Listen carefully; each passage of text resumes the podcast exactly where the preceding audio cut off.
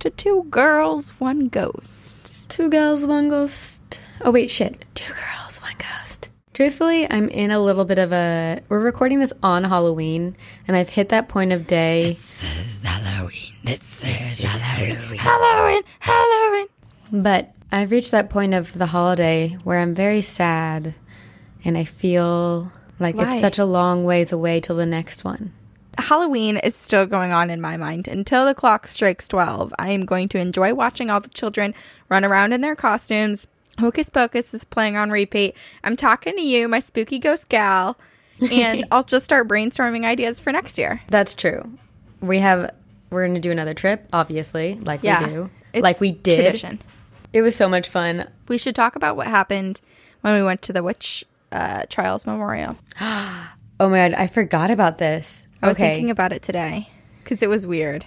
It was super weird. So if you're not familiar, in Salem, Massachusetts, they have a whole memorial for all the witches, all the people who are falsely accused of being witches. Right. Not witches. And we were walking past, they're basically stones with their names engraved and then the day that they were murdered and how they were killed. Yeah, and we went there last year as well. Yeah. So this was our second time visiting the memorial. Yeah. Mm-hmm. And we kind of went later at night this time. And we were walking through them. It was normal. And then all of a sudden we got to one and we all, Corinne, Allie, and I, got this overwhelming sense of energy, just sadness and overwhelmed. I felt overwhelmed. Yeah, me too. I felt like I was going to start crying. And we had already passed by a few others and had looked at the other ones. And we come up to this particular one, and all three of us, Allie included, who gets so freaked out by all of that stuff, just all of a sudden we were just like, oh my God, we feel so sad. But it wasn't like a sadness belonging to us. It wasn't just like, oh, this is a bummer, like walking through the memorial and thinking about these people. It was different. It felt like we were feeling someone else's sadness. Right. So then we walk up and Sabrina. Okay, there's a letter, and I took a picture of it and I want to make sure I get the name of the woman correct. Okay, yeah, it was Martha. I don't have the last name. But on the stone was this handwritten letter. And it was from a great-great-granddaughter of this woman. And we start reading it, and it's signed with the name Sabrina. Yes. And it was just so sad and so heartfelt. And yeah. Oh my God, it was just, and that's probably what we were feeling. We're probably feeling that woman, her sadness and this sort of weird energy, having just met her great-great-granddaughter. Yeah. I started reading the letter out loud to Corinne and Allie, and I just started crying. And I was like, okay, yeah, I'll take a picture and we can look at this later. But it was so intense. That was really our only paranormal experience during the trip. Can I say our really exciting part of the trip that has nothing to do with paranormal but is witchy and fun? I don't know what you're talking about. Went to the Hocus Pocus house. Oh my gosh. Which I've been to Max and Danny's house plenty of times, but this time we got so lucky. We pulled up and we parked, and all of a sudden we see this whole crowd forming, and we're like, what's going on? And we saw these amazing people dressed up as the Sanderson sisters. These men in drag were dressed as the Sanderson sisters, and they were unreal. They were the best costumes I've ever seen, the best replicas of the Sanderson sisters. And they were so in character. They were saying the lines. They were hilarious. And at the Hocus Pocus house, they had a few props set up for people who were wanting to take pictures, which included a vacuum and the broomstick. So they took pictures with the props. Oh my gosh, it was so good. We'll have to post one of the pictures. Yeah. They were in character, and then later we drove past them. And in the car. Like, you guys are amazing. And they were like, ooh, I put a spell on you. Yeah, they were great. They had the fake nails. Amazing. And they also had one of their girlfriends with them, or female friends, who was dressed as Emily in her, bonnet, and had a fake cat for Thackeray Binks. I know. So great. It was so great. So great. Do you want to finally reveal what you were for Halloween? I was Target Lady, Kristen Wiig's SNL character. Target Lady. It was amazing. Corinne seriously was like, she did not tell me, as you all know. I had no idea. And she was going to hide in the bathroom and get dressed. But right when Allie and I got into Boston, Allie guessed what she was. Yeah, Allie saw the wig, and then she started guessing, and it came quick. So I was like, fine, I'll tell you.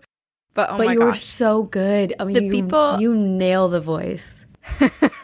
That's what helps, since I can do the voice. A lot of people didn't know what I was, because if they don't know the skit, they have no idea who I am. But the people who did know, oh my gosh, that is what made my costume, because I loved seeing how hard they laughed. Mm-hmm. Yep. It was good. Oh, it was a good one. Not attractive, that's for sure.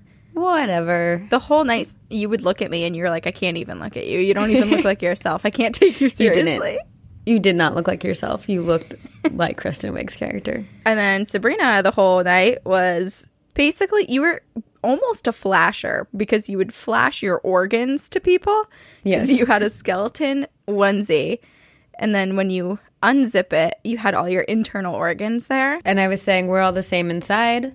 Well, because originally I was going to do skeletons in the closet. And then I was like, how do I make this like more fun? So I was like, ooh, what if I still have my organs inside of me? So I like started looking up all these things, and I found this thing on Amazon, which was like a learning tool for teachers to teach students about the body parts. And it's like Velcro pieces of like the liver, the heart, your kidneys, your small intestine, all this stuff. And so I was like, well, I'm getting that and wearing it underneath my costume. It was so fun. And they would the organs would Velcro on and off. So Sabrina would like pretend to eat her heart. Mm-hmm. She would offer up her kidneys to people. She was protecting her liver because she needed it. Oh my God, it was so funny. Oh God. And I know what I'm being next year. What? Can you say? No, because we'll save it. Okay, we'll save it. But you know what it is. Do I? We talked about it. Oh, yeah. Should we say our favorite costumes that we saw out? Oh my gosh. Number one, Allie and Sabrina, you and Allie were a bit amazed at the costumes that were at the place we were at. We went to Cambridge Brewing Company for the Great Pumpkin Festival, and people do not dress provocatively at all, and I was so happy with that. There was not one scantily clad person. There was, oh my gosh, the fish sticks was my favorite. That was my favorite too. I thought you were going to say the woman that was Edward Scissorhands, because you kept talking about her. Oh my God, she was so great too. There was a woman dressed as Edward Scissorhands working at the bar, and she had like working. Seriously was holding a beer. She couldn't use her hands. Yeah, holding a beer with her scissor hands, and I was like, "Be careful." And then there was another woman that was dressed up as a fish stick, like a fish fillet box, and then dressed her body as the fish stick. So funny! A hormone monstrous. We met the hormone monstrous from Big Mouth. There were some great ones. We saw a lot of. We met Coraline.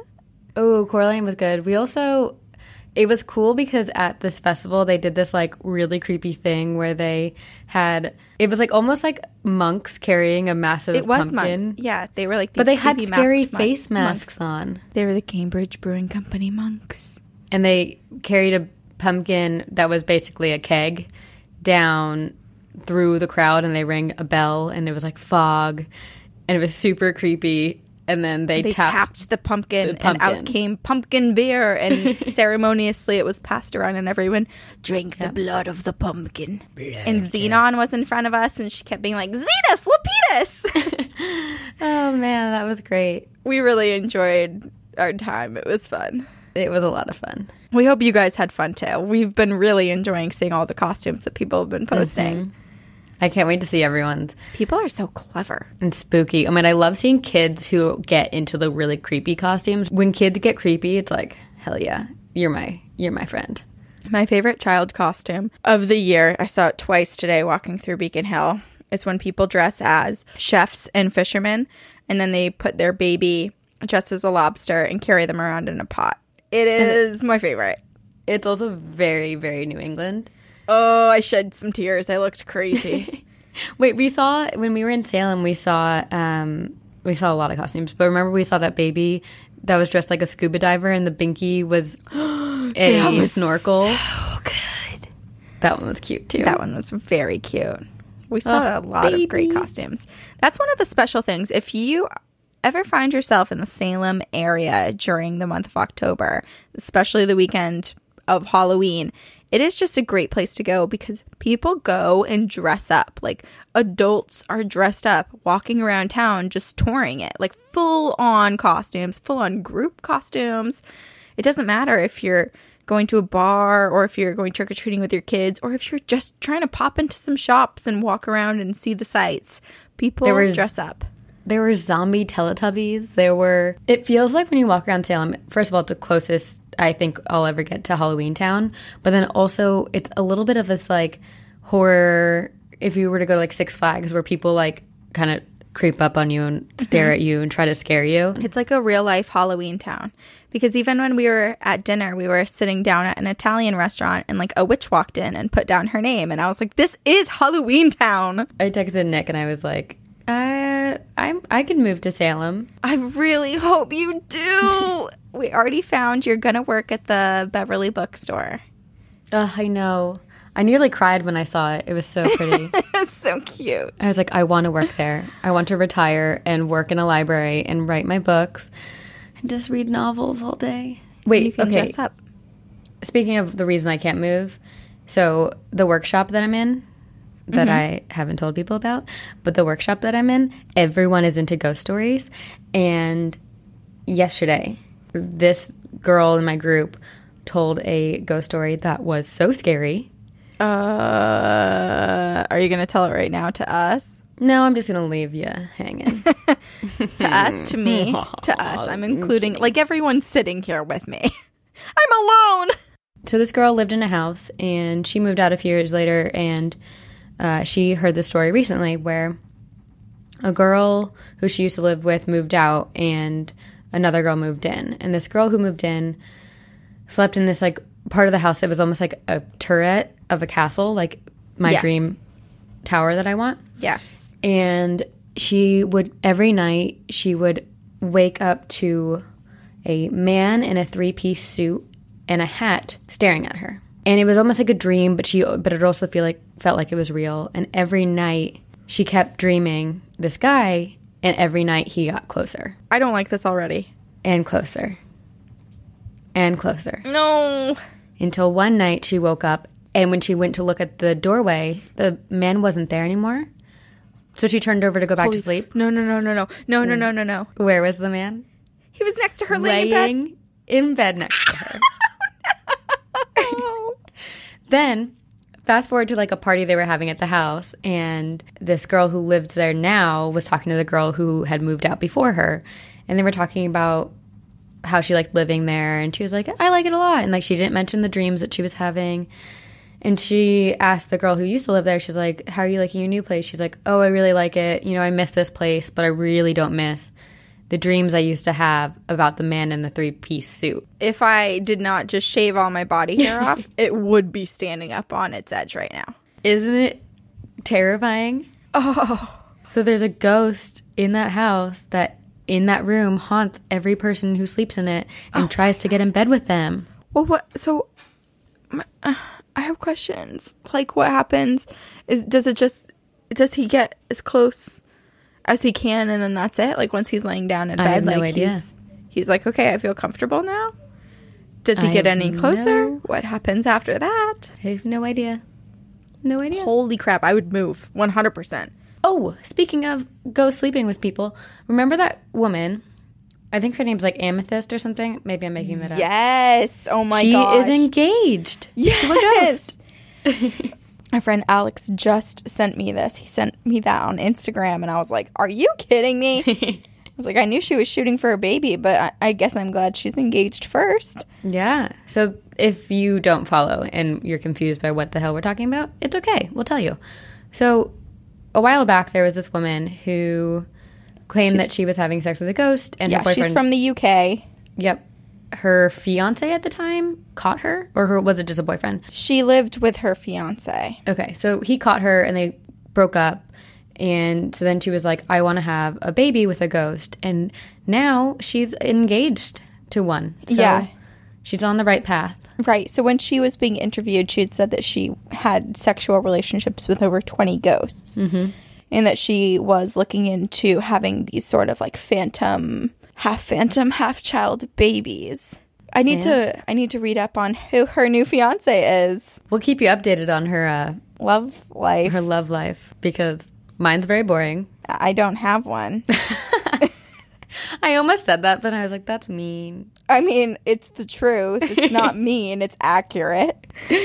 Oh, gosh. Yeah, it's okay. I'm not sensitive about it. I'm not like, oh, I don't have a boyfriend.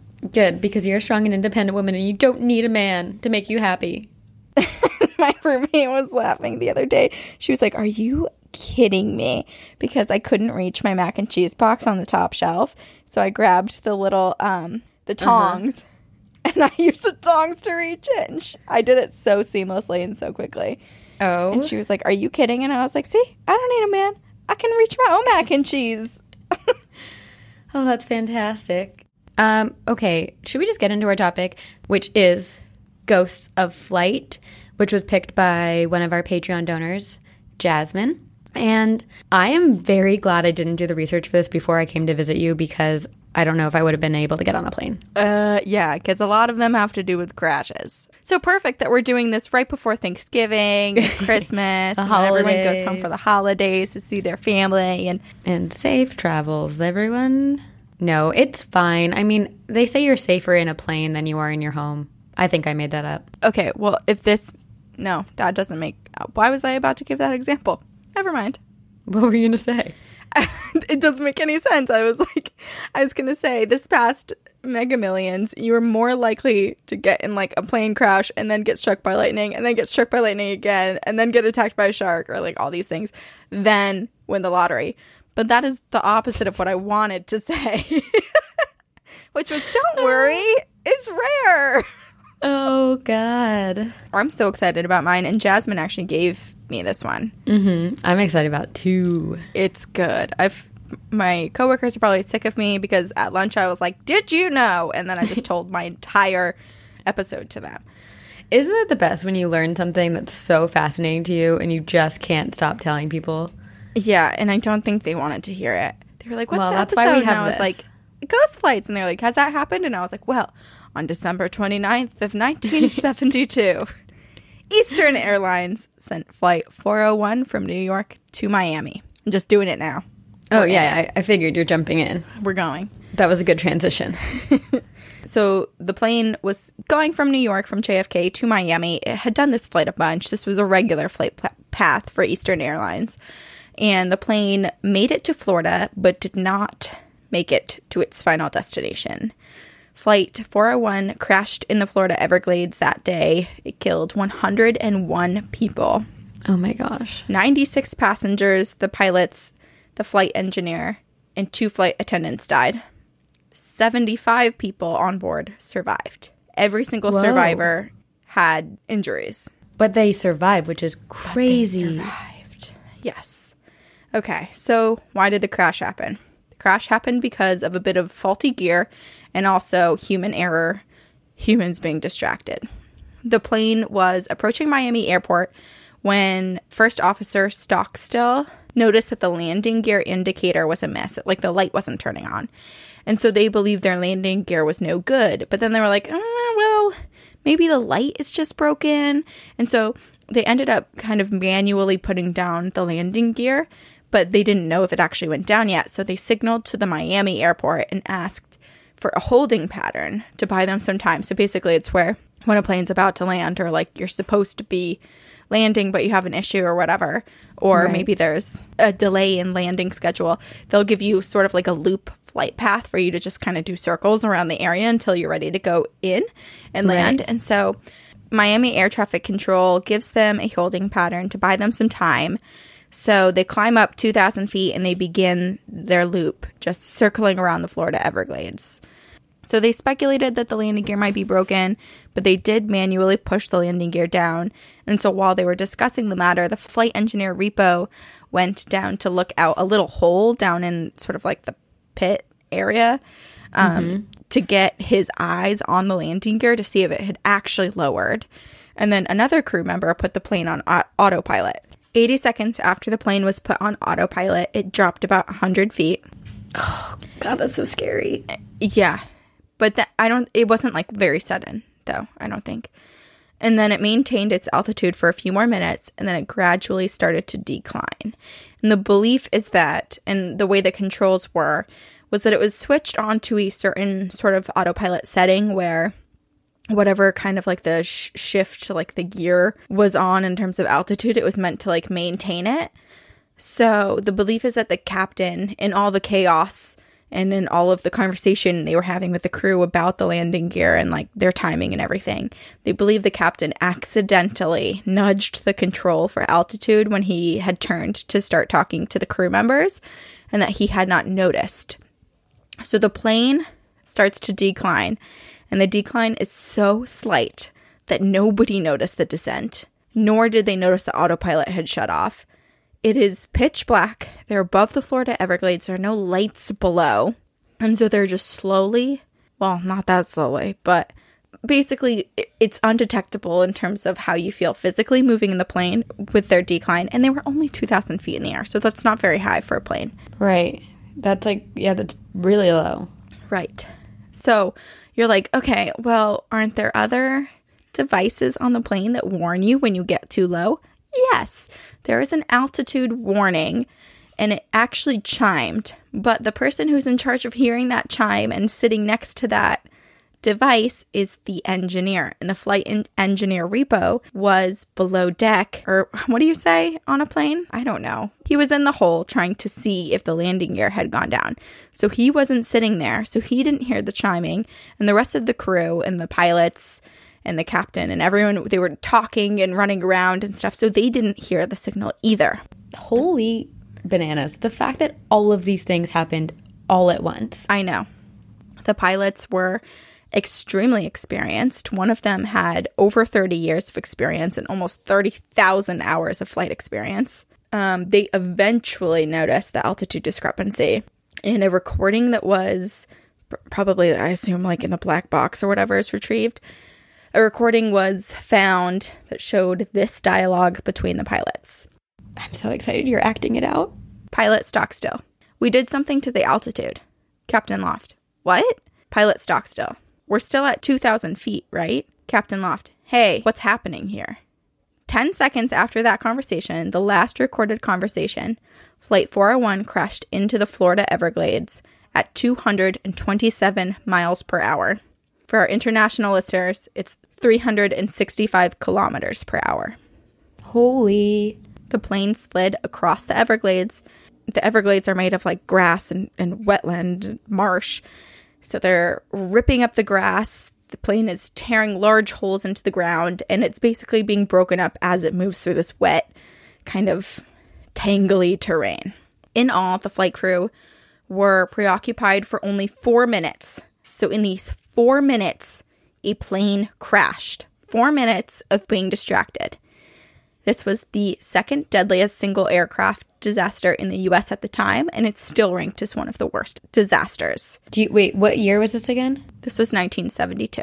Bud Marquis was out frogging, which is the term used for basically like frog hunting, frog catching, with his friend, and he witnessed the crash.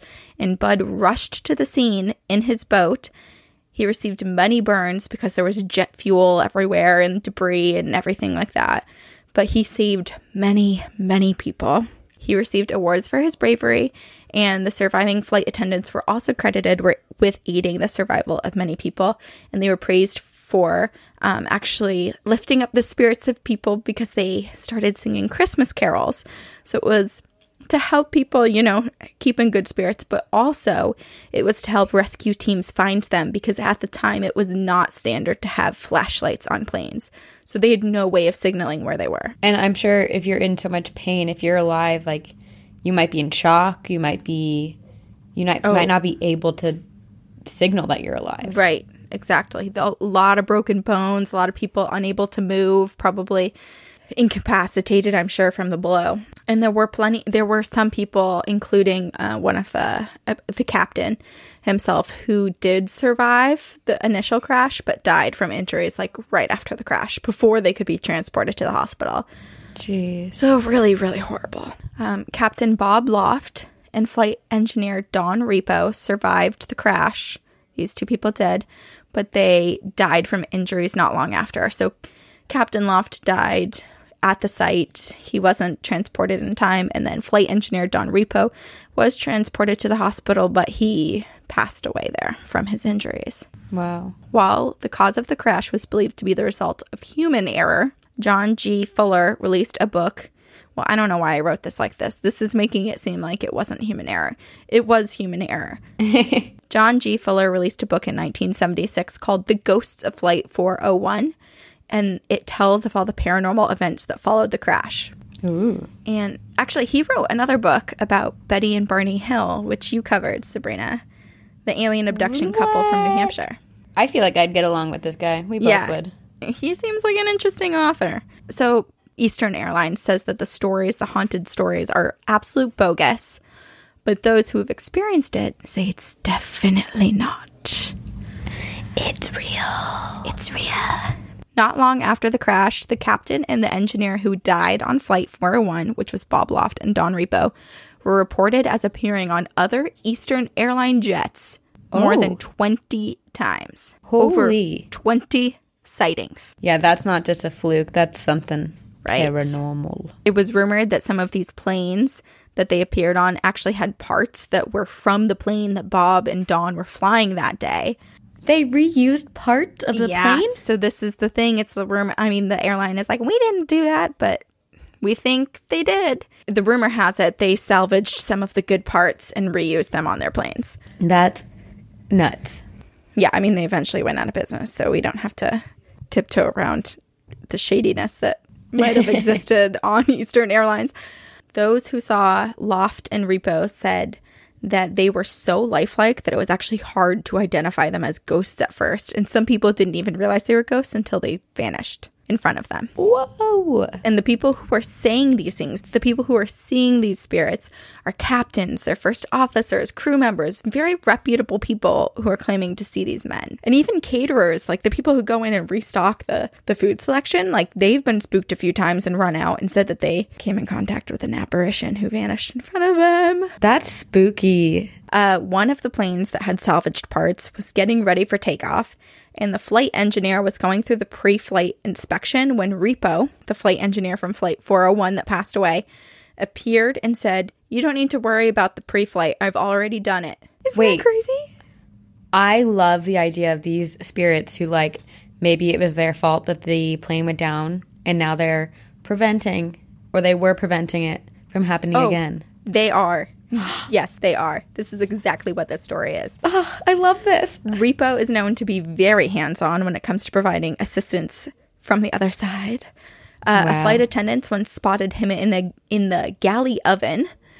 And on another flight, a flight engineer heard knocking below the cockpit, and he went below to investigate, and he opened it up, and he was like face to face with Repo, and he was really freaked out, and Repo had been checking on things. Horrifying. So the man's super freaked out, but then he's like, okay, well, I should probably go investigate where, like, Repo was standing. And he ended up finding a problem that if it had gone unnoticed, it would have caused some serious issues. Wow. The vice president of Eastern Airlines even claimed that he encountered Captain Loft. He was on a plane, and he noticed this man who was dressed in his captain's uniform sitting in first class. So the VP walks over and starts chatting with the guy before he realizes, wait, this guy looks kind of familiar. And then he realizes he's talking to Captain Loft. And as soon as he realizes it, the person he's talking to vanishes. So you can't realize it, or they'll disappear. Right. The VP saw the ghosts, but Eastern Airlines still refuses to comment on the activity and refuses to cooperate with paranormal investigators. Putting you on blast, Eastern Airlines. Calling you out. Well, I'm sure they're very aware of what's going on or what went on, because some flights were even canceled due to the hauntings. Captain Loft's spirit appeared to another captain and two flight attendants. He was talking to them, letting them know that talking to the ground crew and letting everyone know that the pre-flight checks were done. They were all good to go. And then he just, poof, vanishes. And everyone was so freaked out and so spooked that they canceled the entire flight. They're like, we're not flying. There's a ghost on the plane. I have mixed feelings about that, because I totally understand it, especially if you don't know the story. But even if you knew the story, you'd be like, oh, that's a bad sign. That spirit is a spirit of a plane that went down. Right, so some people did think it was like a bad omen when the spirit appeared, although really It was the opposite. Like, they were protecting all of the planes. Wow. Another flight had very panicked passengers when one woman complained to a flight attendant about the quiet, unresponsive man in a uniform sitting next to her. She thought the guy was sick. She was trying to talk to him. He wasn't responding. He wasn't really acknowledging that she was there. So she was kind of concerned. She was like, something's wrong with this dude. So she went up and she grabbed a flight attendant. And the flight attendant went with her. The two women walked over and they went and checked on the man. And he was sitting there, and right when they get over to him and everyone else on the plane is looking because there's a little bit of a commotion, he disappears. And the woman who had been sitting next to him starts freaking out. She's losing her shit. It takes a while for people to calm her down. Yep. And then when they finally do, they show her a few pictures, and one of them is a picture of Repo, and she points to it and says, that was the man. That was the man who was next to me. This was the flight engineer from Flight 401. Wow. Repo has also appeared as a reflection in the oven in the galley. He was spotted by a flight attendant named Faye Merriweather, and this galley had supposedly, they think, or like parts of this area were salvaged from Flight 401. And she was a bit freaked out when she saw the reflection because she was like, oh my God, I think I'm seeing a ghost. So she went over and she grabbed two other crew members. And one of the crew members had actually known Repo and recognized him immediately. And so they're gathered here like gawking at Repo's apparition. And they can see that Repo's almost like, it looks like he's trying to talk. And then finally he speaks out and he says, watch out for the fire on this airplane. And later on, the airplane had trouble with the engine. One of them caught fire, and so the airplane had to return to the airport, and the flight's final leg was canceled, and they had to make an emergency landing, basically.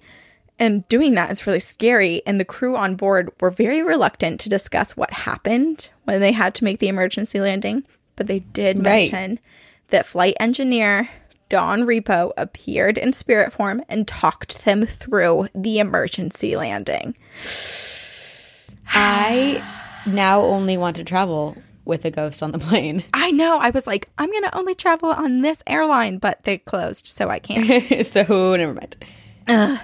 Wow. Many crew members have recorded the sightings in the logbooks, but mysteriously, cough, cough, Eastern Airlines, the logbooks are said to always be replaced with a blank one very quickly after. All right. We're going on a treasure hunt. We're finding this logbook. All the old ones. Can you imagine? That would be the best find ever at like a thrift store. Yes. Oh. Maybe people have it and they don't know like where to place it. And now they're listening to this and they're like, wait a second. That'd be the coolest. If you worked at a bookstore, we could probably find some of these treasures, but you don't. Well, this is my favorite thing, and this is another reason why I want to work at a library, is because I want to find, like, books that people donate and, like, go through and find their, like, secret notes and, like, or messages that people have written to loved ones, like, for, like, dedicating the book to them. Yeah, but you'd also find scary stuff. Like, my friend Olivia and I one time were in an old bookstore, and we found, I forget what sort of book it was. It's some sort of, like, witchcraft, dark magic sort of thing, and it had some really scary notes written in it, handwritten in it. Well, that's what I want. Sign me up. So Eastern Airlines was not overly open to discussing paranormal activity, but I think that they should be celebrating what happened and telling everyone, because Repo and Loft were protecting Eastern Airlines flights, and Repo even appeared to a captain one time and said, there will never be another crash. We will not let it happen. And it didn't.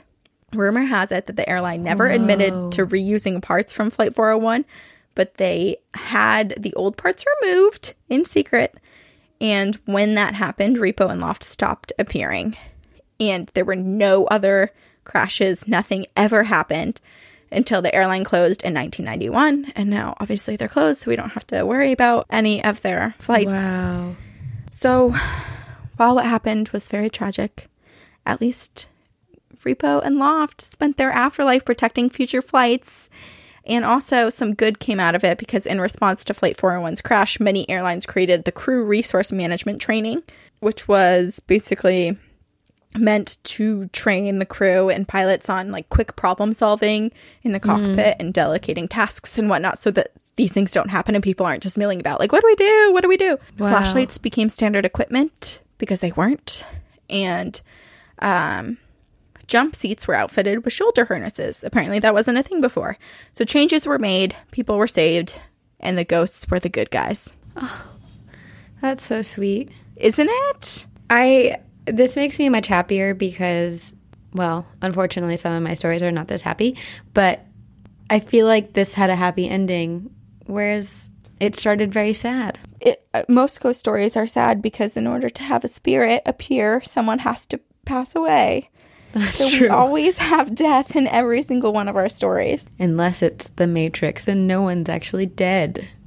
We don't know that, but my brain can't handle that right now. Yeah, no.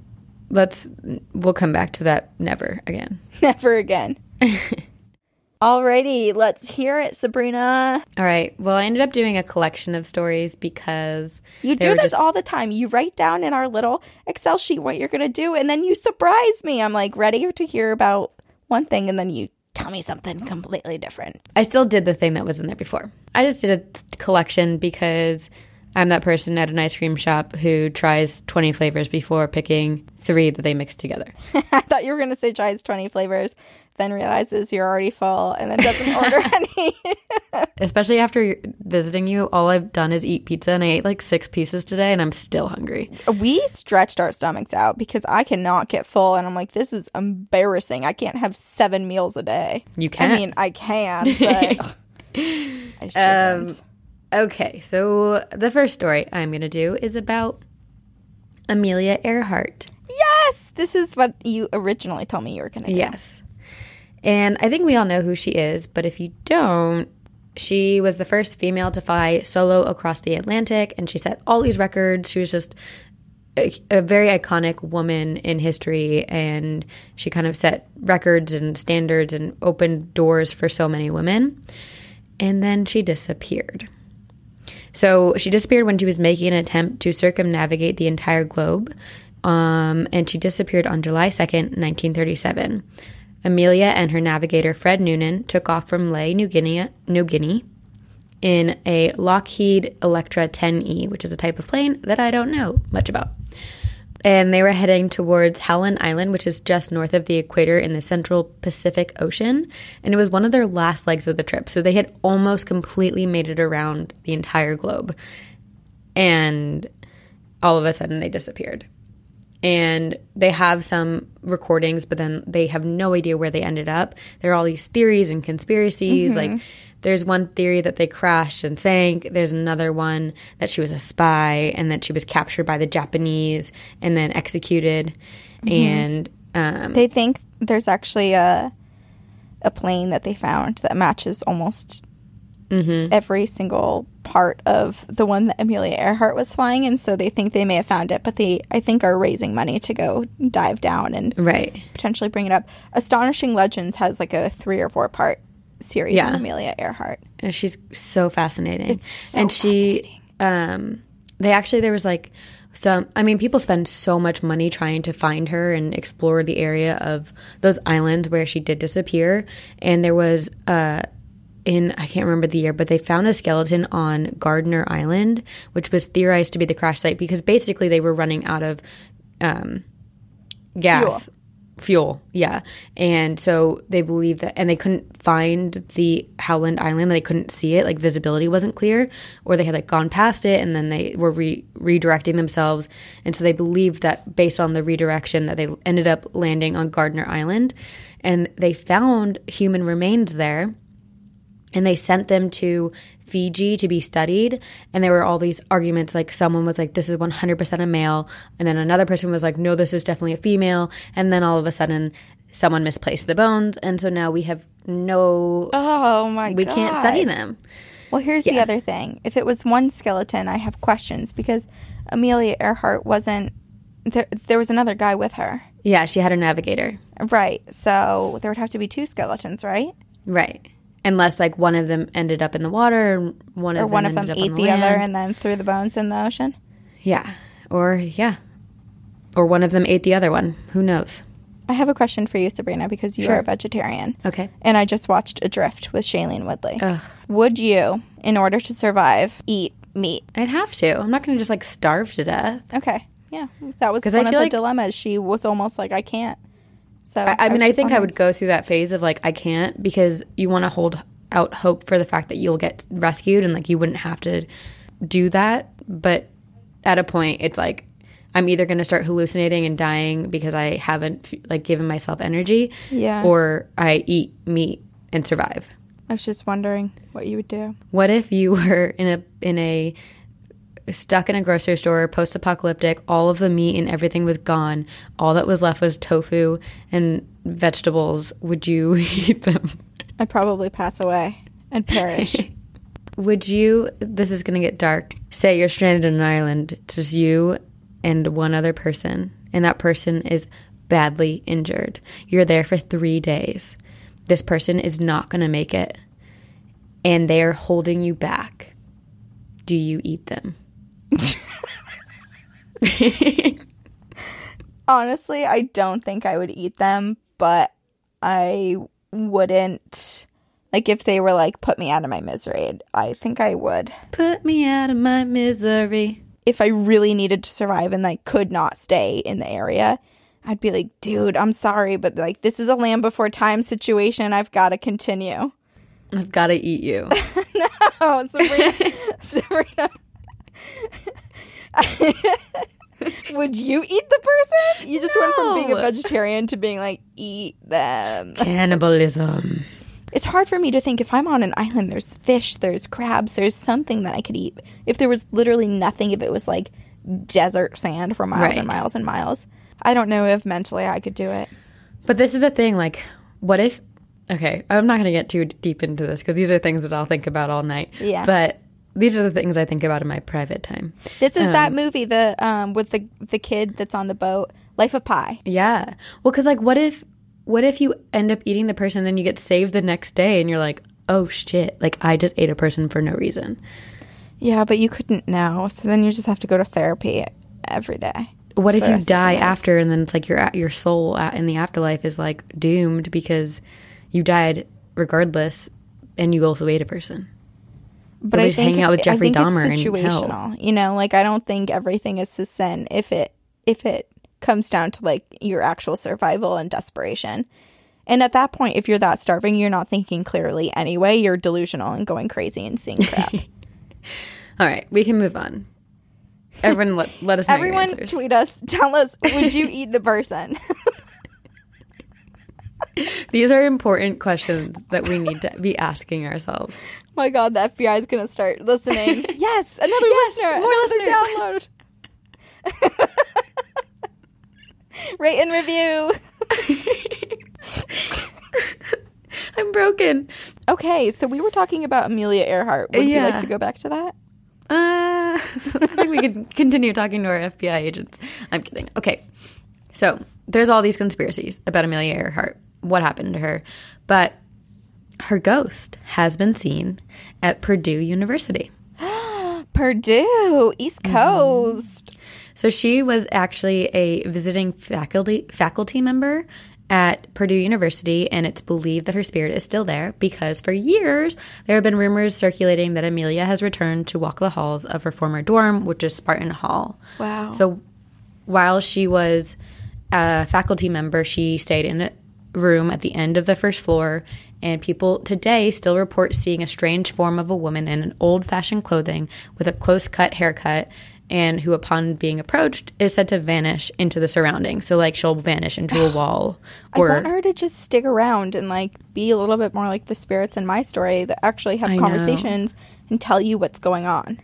It would be so great if you could talk to her. But I feel like spirits, they're so complicated. We don't really know what the rules are and how they are granted permission to do certain things. Yeah, maybe some mysteries were meant to be mysteries forever. Right.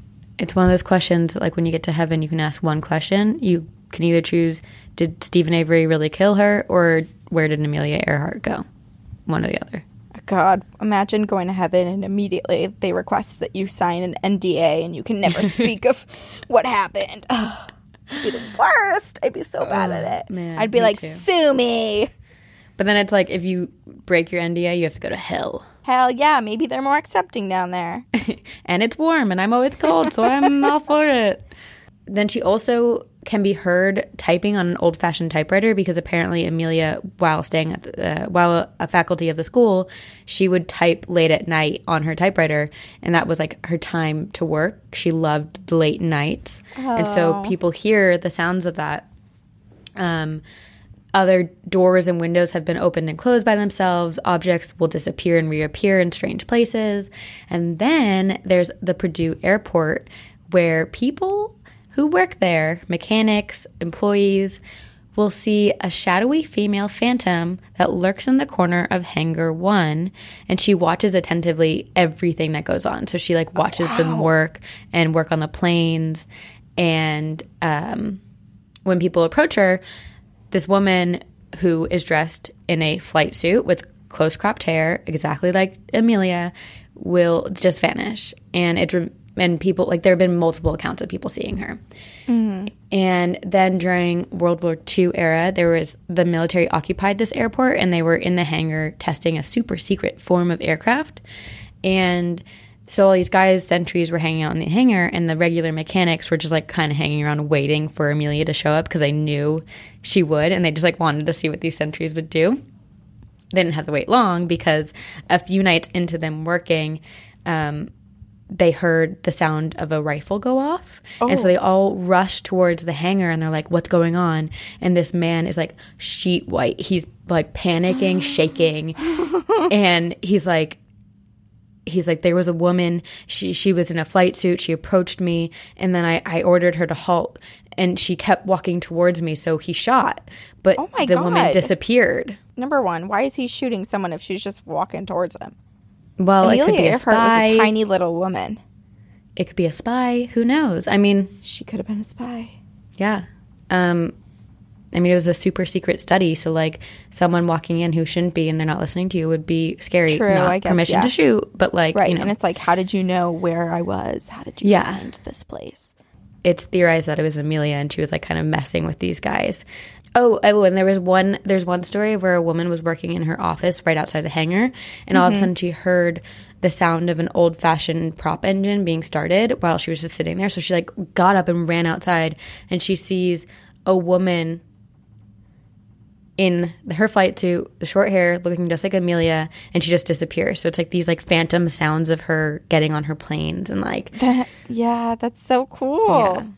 But that's, like, all the – other than that no one has really seen her ghost, and it's very mysterious, and her story is very confusing. And so that is why I chose another story to tell. This one's similar to yours. It's very sad.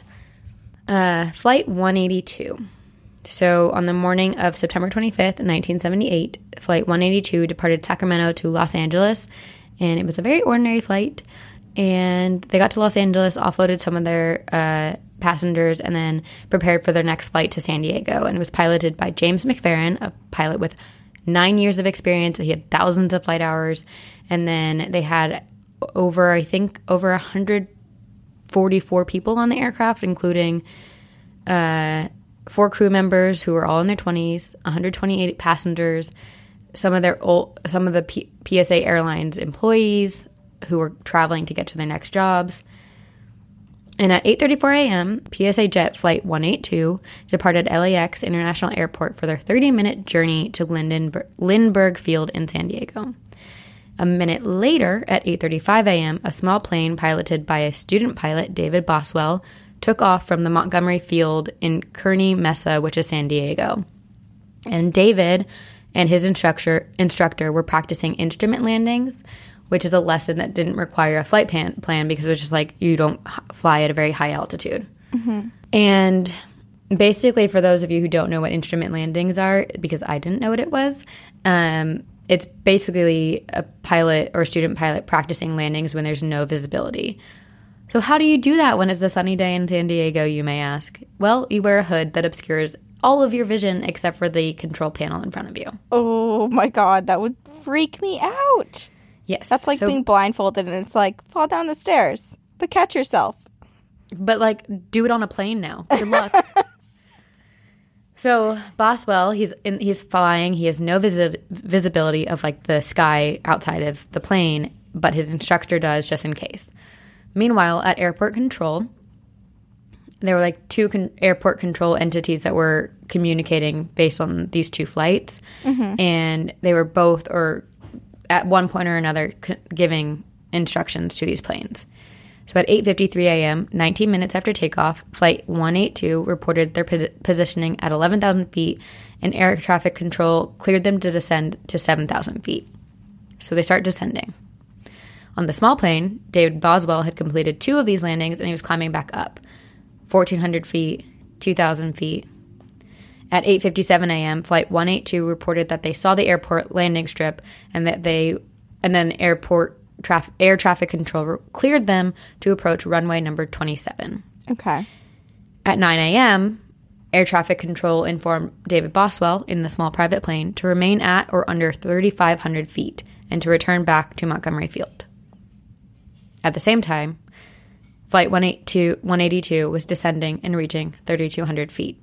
At 9:01:07, so 9:01 in 7 seconds, mm-hmm. Flight 182 was advised to land and be cautious of traffic at 12 o'clock. And the pilots were confused because they look out the window and they look at their monitors and they can't see anything. They don't see a plane, and they report back to air traffic control, and they all agreed the plane must have passed. 19 seconds later, the 727 hit the small plane that David Boswell was flying at an elevation of 2,600 feet above the intersection of 38th Street and El Cajon Boulevard. The right wing of the jet struck the top of the small plane, destroying the aircraft and sending the pieces down to the ground, plummeting to the ground at 32nd Street and Polk Avenue. It crashed, and the two passengers, David and his instructor, died upon impact. And 9 people were injured during the collision on the ground, and 22 homes were severely damaged. And this was a tiny plane that fell out of the sky. Yikes. And because that's the massive, a lot of homes, too. I know. Mm-hmm. And then the impact with the small plane caused a ton of damage to the large 727 jet, mm-hmm. causing the jet to become uncontrollable, and it went into a death spiral. The fuel tank and the wing ruptured and caught fire, and 8 seconds after the collision, McFerrin advised Tower, "We're going down. This is PSA." At 9:02:07, the 727 plane hit the ground about 30 feet north of the intersection of White and Nile Streets at the speed of 300 miles per hour. Because of its angle of impact, the fuselage and the jet landed in a 12-foot by 6-foot impact zone. The resulting compression forces expelled mutilated people, luggage, and cabin contents out of its left side at a high rate speed. So basically everything on the plane was blown to pieces. Yikes. It's really sad. It's the deadliest airplane accident in the history of California, with the total number of deaths reaching 144 people, so everyone on the planes died. Remarkably, no one on the ground was killed, but that area is now very haunted by spirits. Yeah, I bet. So one of the stories, there is a girl named Sandra who was a young girl at the time, and she lived with... or her grandma lived in the neighborhood where the crash happened, and she was at her grandma's house on the day of the crash. And she had just gotten a new bike, and she really wanted to go biking. And her grandma, she remembers her grandma looking out out of the window and saying, "Not today, honey," and was very distraught and upset. But Sandra, being a young kid, was like, "I don't get it. Why won't you let me ride my bike?" Yeah. Fast forward a few years later, Sandra now realize why she couldn't ride her bike that day, but today, on this day, she was able to ride her bike, and so she goes to ride her bike around the neighborhood, and as she's riding, all of a sudden, she feels something draw her in the opposite direction, and so she turns her bike around, she starts biking, and then she gets to the other side of North Park, and when she gets there, she just immediately knows that this was the intersection. It was the crash, or the site of the crash. Oh, no. So she gets off her bike and starts walking around, and all of a sudden, she's struck by an overwhelming chill. And this day was like a particularly very nice – I mean, it's San Diego. It's a very nice day. Mm-hmm. It's sunny. But it felt like the spot that she was in, it was like a dark cloud was over it, and just the sun was not hitting that spot. It was so cold. And then she hears a whispering behind her as if someone's standing right behind her. Oh, my God. No, no, no, no, no, no, no. And she, do you turn jumps around, or do you just run straight forward and hope that it doesn't follow you? I don't know. I mean, she seemed pretty chill about it because she was drawn to this place in the first place. So maybe she's like in like a kind of a hypnosis of sorts. Yeah. But so she turns around and no one's there. And as she's looking in the direction that she first heard the noises, she hears whispering behind her. So she turns, looks there. Again, in the opposite direction, whispering behind her. She turns and looks and nothing. Like there's nothing there, but there's all these sounds. Every time she has to back turn to it is in her ears, like as if someone's whispering behind her. Oh, my God. Mm-hmm. And then she hears a voice say, hello. And then she hears a bunch of little kids laughing. And then all around her, she feels like kids are running around, but there's nothing she can see. Oh, my God. Oh, my God. I hate this.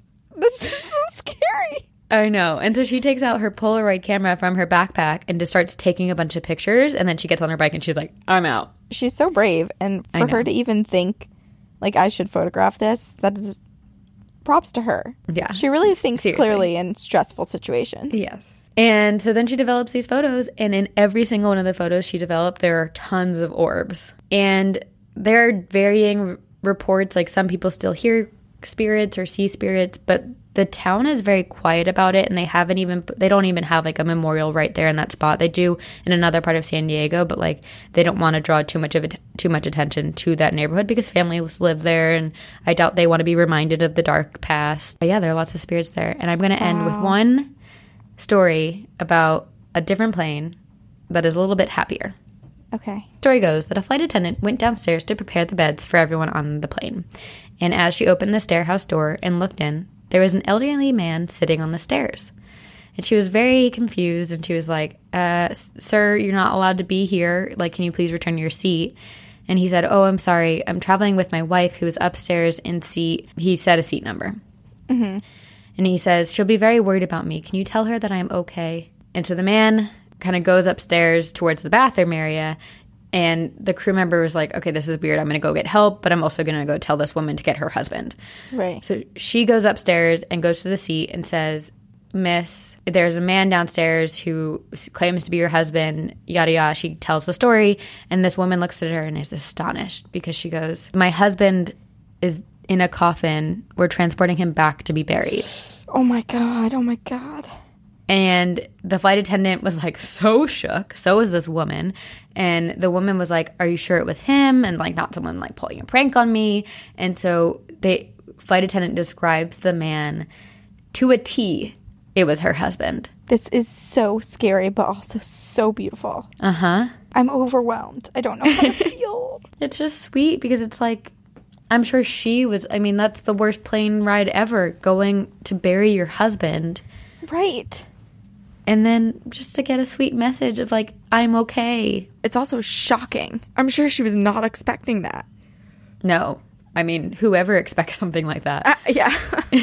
Yeah. It's hard to gauge what someone's reaction would be, if someone would respond well to that, or if they'd be in denial, or if they'd be angry at you and think that, you know, you're making some mean joke. I don't know. But I hope she took it as, like, a positive, loving sign from her husband. And he probably knew that if he appeared to her only, it would have spooked her way too much. But to have the message come through another person who, unfortunately, that third party had to be the one getting really spooked. Yeah. It was, like, a more peaceful. Yeah, can you imagine being that person and thinking you really just are delivering, like, oh, hey, your husband's waiting for you. And they're like, that's not.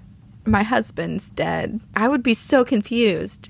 Yeah. Because every time I've seen a spirit, I've realized within like 5 seconds that it's a spirit. Or maybe there are people that I thought were just people passing me on the street. I think that all the time. Maybe that middle seat that you think is empty isn't really empty. I did do some research on the safest seats that you can be in during a plane crash. And they collected a bunch of data. And it's pretty much aisle seats. And it's either in the very front, directly over the wing, or in the very back. So you got to sit by the bathroom, sit by the pilot, or sit right on top of the wing in the very middle, in the aisle seat. Yeah, I always sit window, so I guess I'm screwed. Flying is scary, and I hope we didn't freak anyone out. We should have given like a little warning. Hey, nervous flyers, this one's not for you. Interesting that there are so many ghosts on a plane. There's a movie. There are plenty of movies about ghosts on a plane. It reminds me of that listener story we read about the plane crash and the the ghost child photo on the beach. Oh, I know. And you know what? That story is actually on Reddit. Someone has posted it on Reddit because they were like, I heard this story on Two Girls, One Ghost, and I want to figure out what plane crash it was. Yeah, I know. People are really doubting our story. Some people think it was a real child. Some people think we made it up. But guys, it's real. It was a real ghost. We just don't think we have – it's not our place to tell what plane crash it was because it's still pretty recent. We'll come back in 70 years and tell you guys once it's that far removed. We'll make sure that when we die – part of our NDA or part of our contract to learn all the information about all the world and things doesn't preclude us from coming back to tell you the answer of this story. That's our promise to you. I don't know. I can't keep any promises. It just depends on how I'm feeling when I'm dead. Okay, wait. Before, I just got a text that I feel like I have to read because it's very exciting. Okay. The Arms Akimbo boys just texted me saying that they're going to post a full-length version of our intro song in the next hour. Wait, what? Since when? Why didn't they tell us they were doing this? I know. This is so exciting. They're going to post a video of it. Like, I think it's like a music video that they did. So, oh, my God. I'm going to have to stay up late so I can watch it. I know. So, okay. Well, so all of our listeners who have been, like, dying to get a full version of the Arms Akimbo intro song, we will make sure to post it on all of our social media, and you can binge listen to it on repeat. Yeah, and this is their response to you guys because they did us a favor and made us our intro music because they're our musical friends, and we're like, hey, we need intro music. We need help. And then everyone's responses to them and how talented they are, I guess, has triggered this, and now we get a full-length version. Oh, my God, I'm so excited. I can't wait. I'm very excited, too.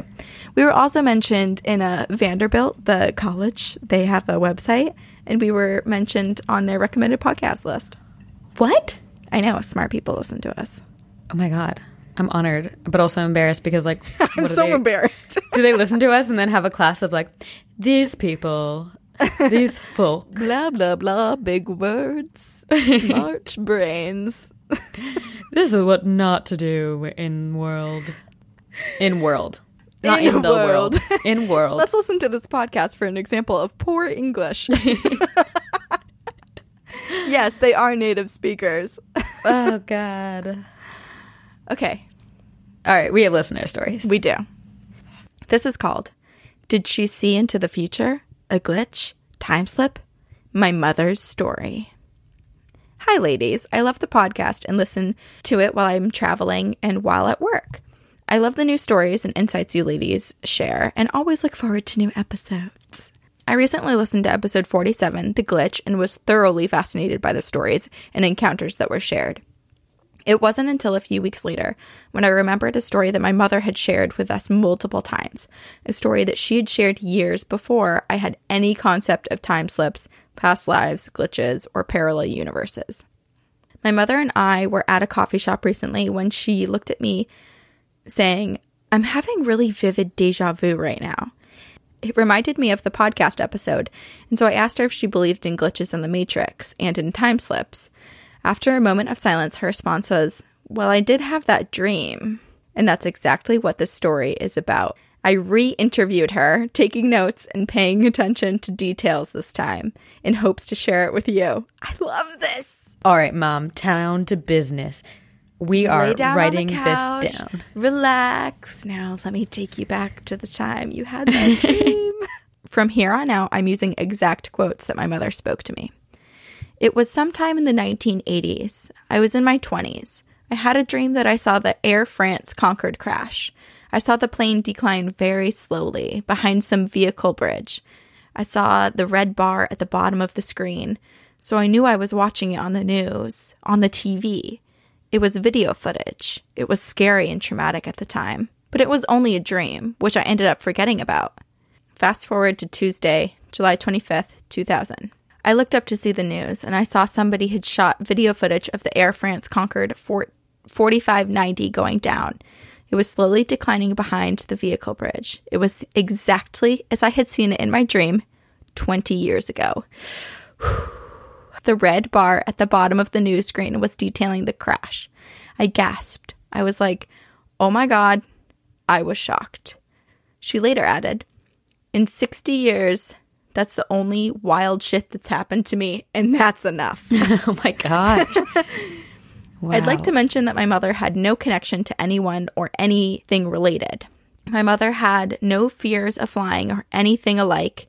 She didn't live around any airports or experience anything remotely related or traumatic in her past. Whoa. She later drew a sketch from her dream, including the bridge, plane, vehicles, and the red news bar. I was on the hunt for the actual footage, but could only come close enough to her pointing out the bridge in a different scene. My family has never been big into discussing the paranormal or unknown. We are firm believers that many weird occurrences that happen in our lives cannot be explained because we as humans can only rationalize to the potential in which we know.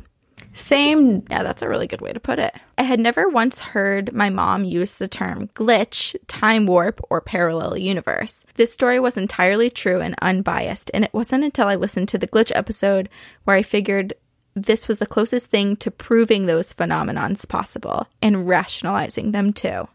This story is short, but sometimes that's all you need to be reminded that there is much more to this world that we are unfamiliar, uncomfortable, and unaware of. I hope you enjoyed this story, and remember that the universe is vast with the unknown. Keep up the great work and stay spooky. XOXOXO, Jackie. That's a straight up premonition, and like, I just am so confused. And here's the thing that we have found that is, it seems to be a common theme throughout premonitions. Everybody has dreams. Everybody has wild dreams. But when people have these premonition dreams, it somehow sticks with them and it stands out. And for 20 years, they can remember the exact details of a particular dream and know that there was something off about it and will remember it. And it will keep coming up in their memory and they will tell people about it. And then it comes true. Yeah. It's so wild. My mind can't even wrap around it.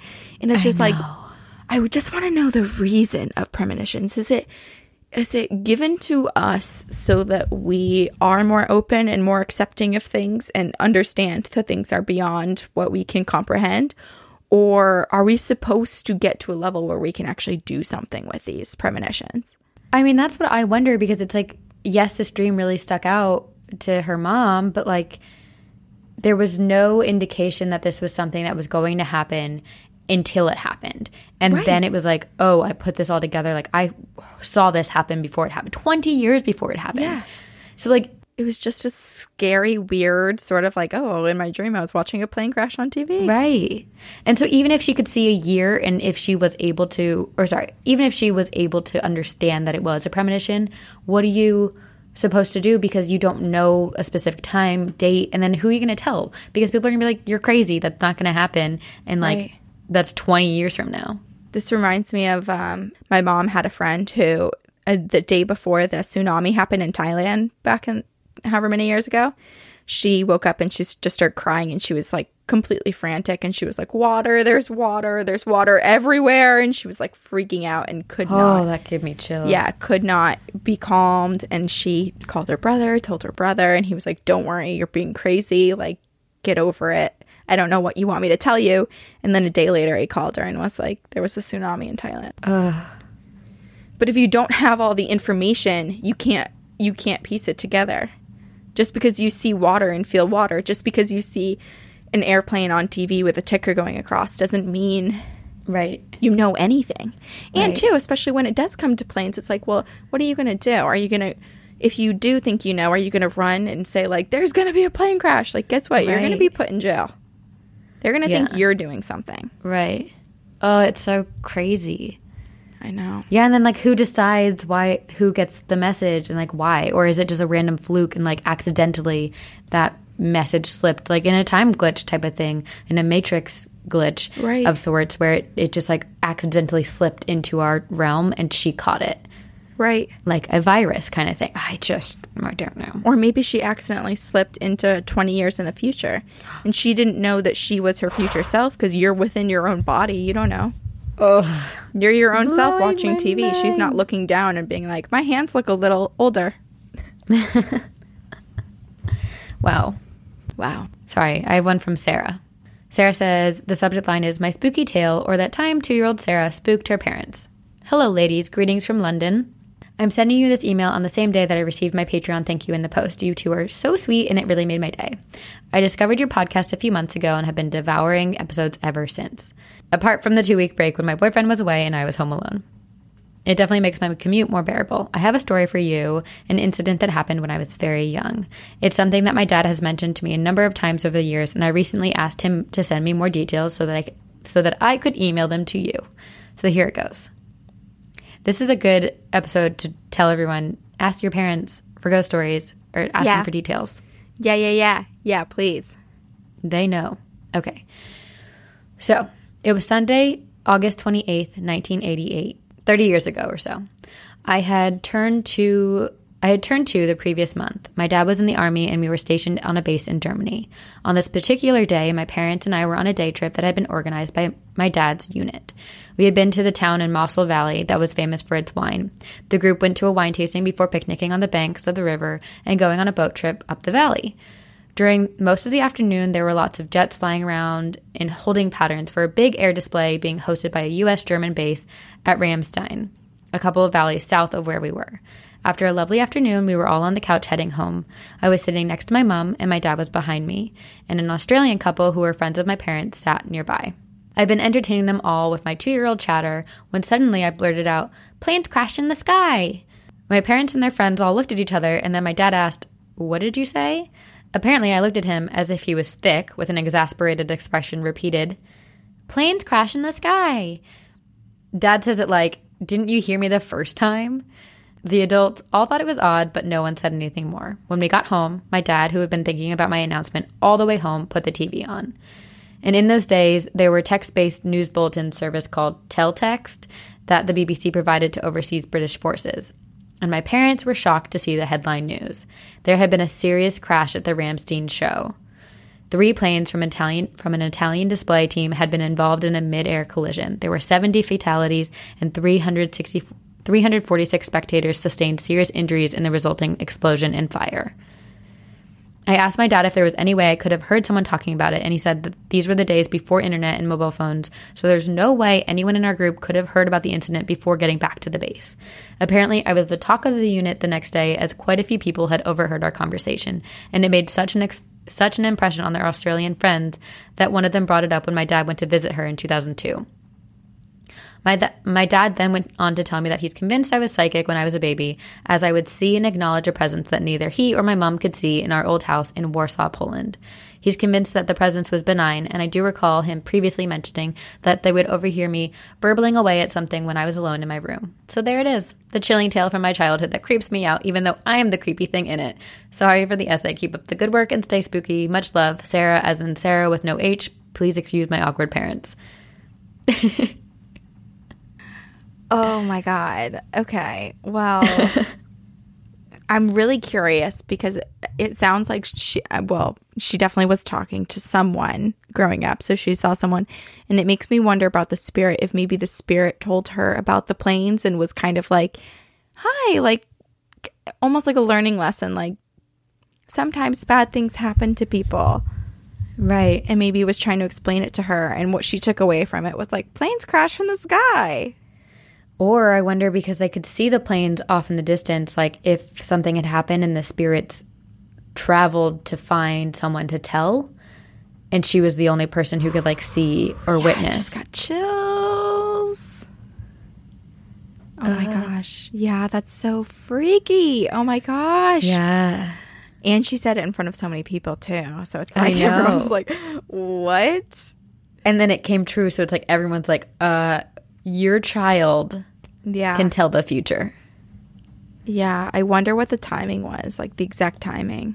Oh, yeah, like if it was the exact time that it happened and she was saying planes fall out of the sky, or if it was like minutes later or what if it was some before. Sort of like almost like projection of what was happening there if it projected into the sky. And so she was actually seeing planes fall from the sky, but it was it was paranormal and planted just for her or certain people to be able to see. Oh my God. Isn't that freaky? And I love how she was like, I'm scared of it, even though like it was me. Yes, I would be scared of it too. Yeah. Because she has no memory of it, so it's like it's weird to be like, oh, I did that? That's like when my mom tells me the reincarnation stuff that I did when I was little. I'm like, that's creepy. And she's like, yeah, I was scared to be alone with you. Yeah, when your own child freaks you out, that's, you know, you gotta, what do you do? What do you do? You can't do anything. You can't just leave them in the woods. No, please don't do that. I said you can't, so don't do it. We'll yell at you. We will 100% haunt you then. Yeah. Wow. Okay. So if this episode has taught me anything, it's that there's literally a ghost story attached to anything and everything. Yes. No matter what the topic, there is a story. That's very true. And our listeners will have experiences. Yeah. So email us all your stories, because the more we read, the more topics we are inspired to talk about on the podcast. So it could be way out there. It could be something we've never talked about. It could be something we have talked about. Just email it to us at twogirlsoneghostpodcast@gmail.com. Yes, and if we've already covered the topic, still email it to us. We can include it in encounters, and I'm sure we're going to repeat some of our topics. We already have a few repeats that we're planning on doing. Yeah. So email it our way. You can rate and review us on iTunes, blah, blah, blah, blah, blah. And support us on Patreon. We are calculating right now how much money we made in October to donate to those. It's still October now, so tomorrow when it's November, we'll be able to get our exact number and then donate the 13% to 13% to the two charities that we chose. Old Dog Haven and Black Cat Rescue. Yep. We have merchandise. If you want to represent, you can buy some of our stuff off of the Big Cartel site. What are we forgetting? Oh, we have social media. We have Instagram, we have Facebook, we have Twitter. And check those out for the full-length version of our intro song by Arms Akimbo, because, oh my God, I'm so excited. I'm looking forward to this. Yes. And we will. See you on the other side. I think I'm already dead. Very spooky.